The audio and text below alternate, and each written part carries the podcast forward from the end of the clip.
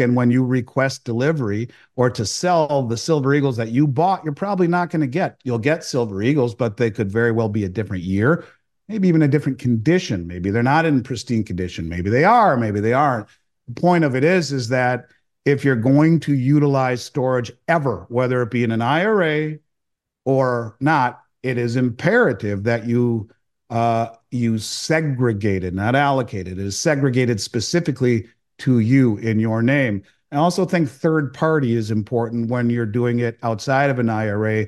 And, others who say if you if you don't hold it, you don't own it. There's validity to that to a degree. The removal of counterparty risk is, is something that is um, it's great if you can do it. But if you can hold metal yourself with no counterparty risk, it's great. You can dig a big hole in your backyard and be a midnight gardener. It's great.